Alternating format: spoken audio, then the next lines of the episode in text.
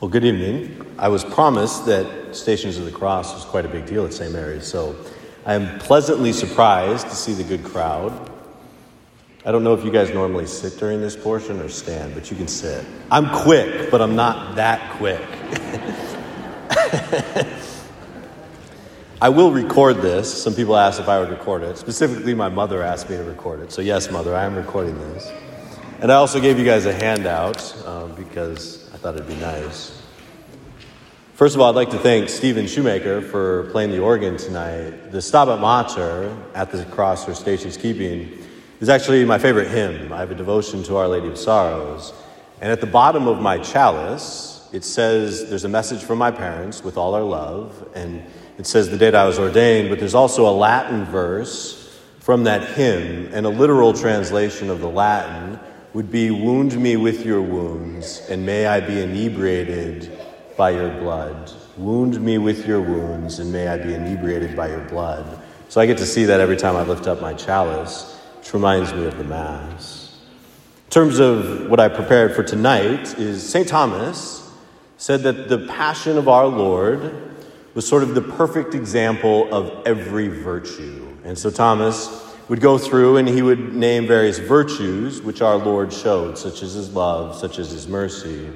So I figured for each week of Lent, I would sort of pull out one of the virtues which I think the stations of the cross exemplify in a profound way. And I would sort of lay it before you.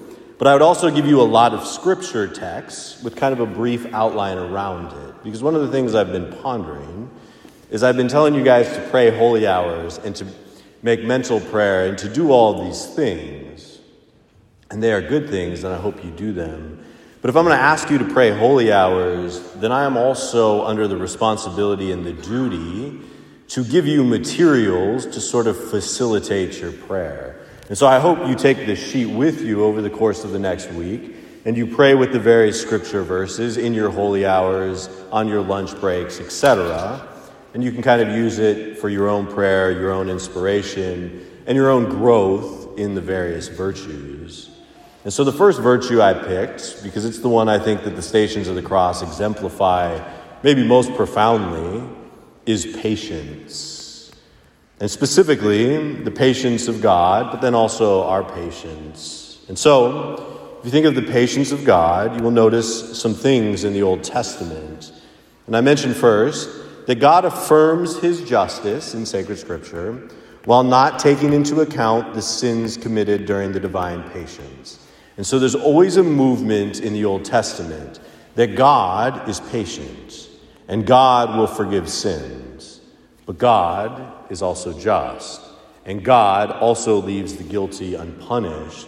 So when the Lord introduces himself to Moses, we see that. The Lord passed before Moses and proclaims, the Lord, the Lord, a God merciful and gracious, slow to anger and abounding in steadfast love and faithfulness, keeping steadfast love for thousands, forgiving iniquity and transgression and sin, but who will by no means clear the guilty. So again, you see the dynamic. God affirms that he is merciful, but also affirms that he is just.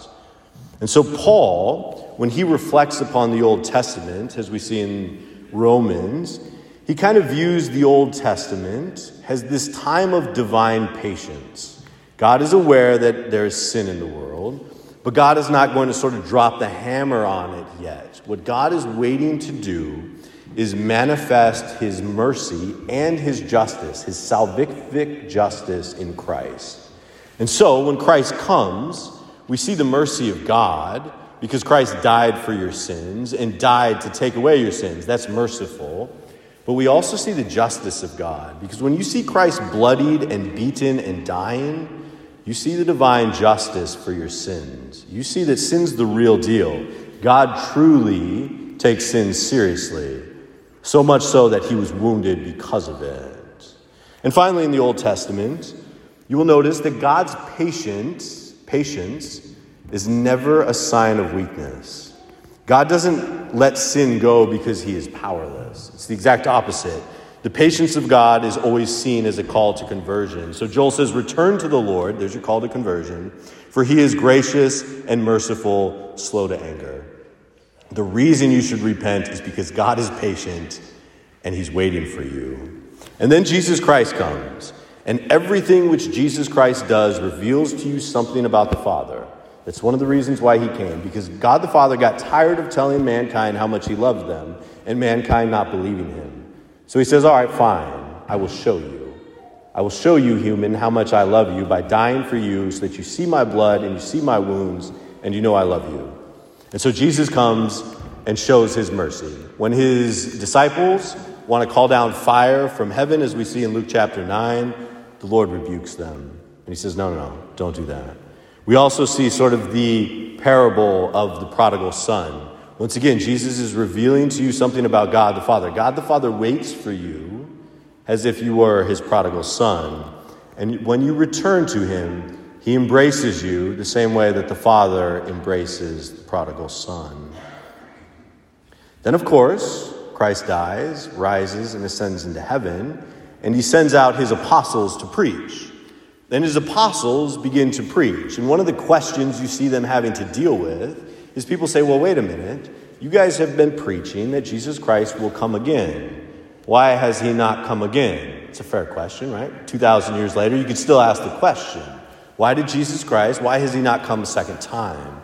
And you see 2 Peter chapter 3, he gives the reason. He says, The Lord is not slow about his promise, as some count slowness. He's talking about the promise of the second coming, but is patient towards you not wishing that any should perish, but that all should reach repentance. Therefore, beloved, while you are waiting for these things, strive to be found by him at peace, without spot or blemish, and regard the patience of our Lord as salvation. So again, Peter is saying the reason why the Lord has not come is so that more and more people can repent and believe in the gospel. And the reason why God does not immediately strike people down when we commit sin and cast us into hell after one sin, which we would merit and we would deserve. The reason He does not do that is because He is patient. So, the reason God did not strike me down in my early days when I had turned away from Him is because He was patient. Because He continues to call me with divine grace. He continues to sort of try and beat His word into my head, which is very hard to do because I have a thick skull. But eventually, as we see, divine grace was able to penetrate even the Kevlar of my skull and call me back to Him. All of that was a mark of divine patience. He did not strike me down because He waited and continued to call me. And then you also see how tragic it is if we do not respond to the calls of God. Because every day, every moment of our life, God is calling us again and again and again to conversion, and again and again and again to love Him and to know Him and to be closer to Him. And yet, we are often too slow to respond. All right. And finally, you see the apostles also preaching, as I mentioned in letter B here, that if God's patience is scorned, then we store up a treasure of wrath. As Paul says, but by your hard and impenitent, impenitent heart, you are storing up wrath for yourself on the day of wrath, when God's righteous judgment will be revealed.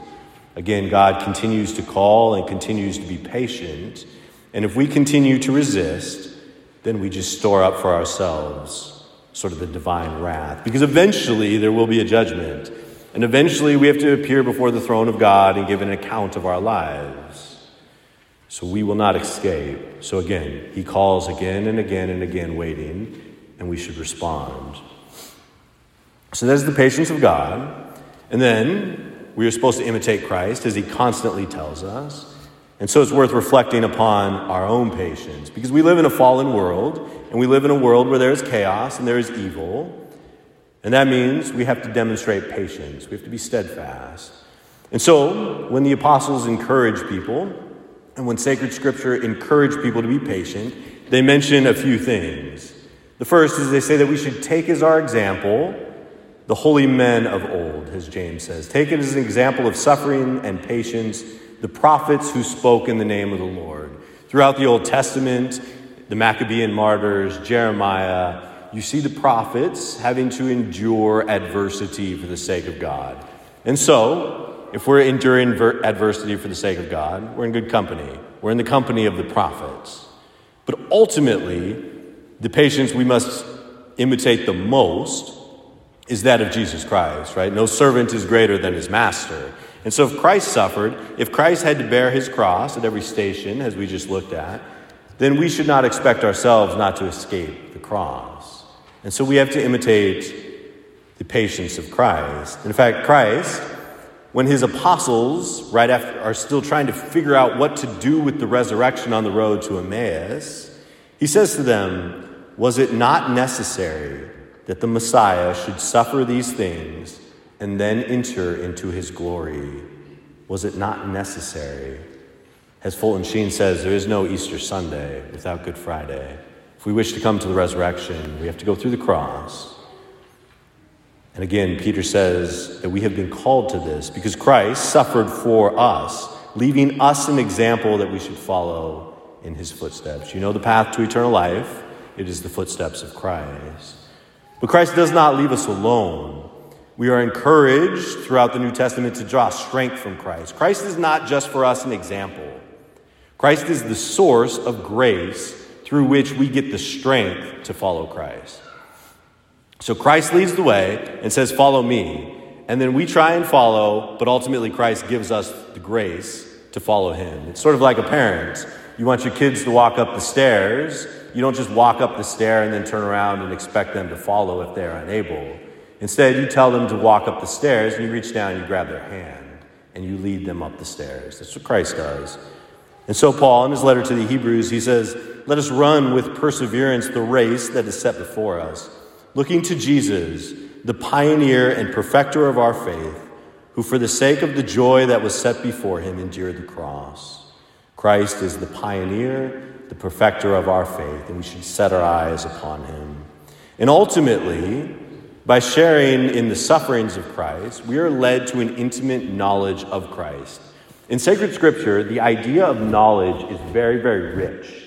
It's not just knowing facts about something, it implies sort of this existential relationship. So, for you to know somebody in sacred scripture, you have to enter into a relationship with them. You have to experience them. You have to experience who they are. And so, for us to know Christ, we have to sort of enter into his life, which means we have to feel what he felt. And that includes the cross. And so, Paul in Philippians says, I want to know Christ and the power of his resurrection and the sharing of his sufferings, becoming like him in his death. Paul wanted to conform himself so much to Christ that he wanted to feel what Christ felt to endure what Christ felt, and to be united to Christ. And so Paul talks about how he manifests in his own body, probably a reference to the stigmata, the very wounds of Christ. Paul was so conformed to Christ that he had his very wounds in his body. And then Paul also points out that by bearing these sufferings, he testifies to Christ. It's one thing to preach something, anybody can go around and preach Christ. But Paul endured beatings and imprisonment and tortures. That's a strong testament for Christ. Because Paul claimed that he had seen the risen Lord. And if Paul was lying, he probably would not have endured what he endured. But the fact that he endured it and persevered in it shows that he was convicted of seeing the risen Christ. And then ultimately, all this patience, all this endurance on our part leads to perfection and so James says, My brothers and sisters, whenever you face trials of any kind, consider it nothing but joy. Can you imagine that? You get a trial and you consider it nothing but joy. I usually pout for at least 24 hours. And then I don't consider it joy yet, but I just put up with it. And then he continues, because you know that the testing of your faith through trial produces endurance or patience. And let endurance have its full effect, so that you may be mature and complete lacking in nothing. It's like gold in the fire. It is purified and it is made firm. So are we in the Christian life, purified and made firm in the fire of tribulation. And then the great reward, as Paul mentions, that sharing in Christ's suffering leads to a sharing in his glory. During the funeral rites, one of the prayers references the fact that if we become like Christ in death, then we can also become like Christ in his resurrection and in eternal life. And so Paul says, We are children of God, and if children, then heirs, heirs of God and joint heirs with Christ. The rewards given to Christ we inherit. If in fact, he says, we suffer with him, so that we may also be glorified with him. So we suffer with him so that we may be conformed to him, so that we may be glorified to him. Because remember, Lent does not end on a sad note, right? Good Friday is not the end of what we celebrate, it's ultimately Easter Sunday. And then, finally, we are encouraged by God to imitate his patience in our dealings with one another. And so you see in sacred scripture, when we are patient with one another, it's sort of praiseworthy. The book of Proverbs says, One who is slow to anger is better than the mighty, and one whose temper is controlled is better than one who captures a city. One who is slow to anger is better than the mighty. And Paul points out when we are patient with one another, it's actually a manifestation of our love for one another. Love is patient, love is kind. And Paul sees again patience as a key component of our Christian vocation because Christ was patient and God was patient with us. So we have to be patient with one another. As we reflect more and more upon our sinfulness, then we reflect more and more upon God's patience, and then we can be patient more and more with one another because we realize, well, maybe they're bothering me, but I sinned against God for 10 years and he didn't strike me down. And so Paul says, I, therefore, the prisoner in the Lord, beg you to lead a life worthy of the calling, the vocation, to which you have been called, with all humility and gentleness, with patience, bearing with one another in love. Patience should be one of the key hallmarks, the key marks of the Christian. And in this way, we can fully imitate Christ, who said, Take my yoke upon you and learn from me, for I am meek and humble in heart, and you will find rest for your souls.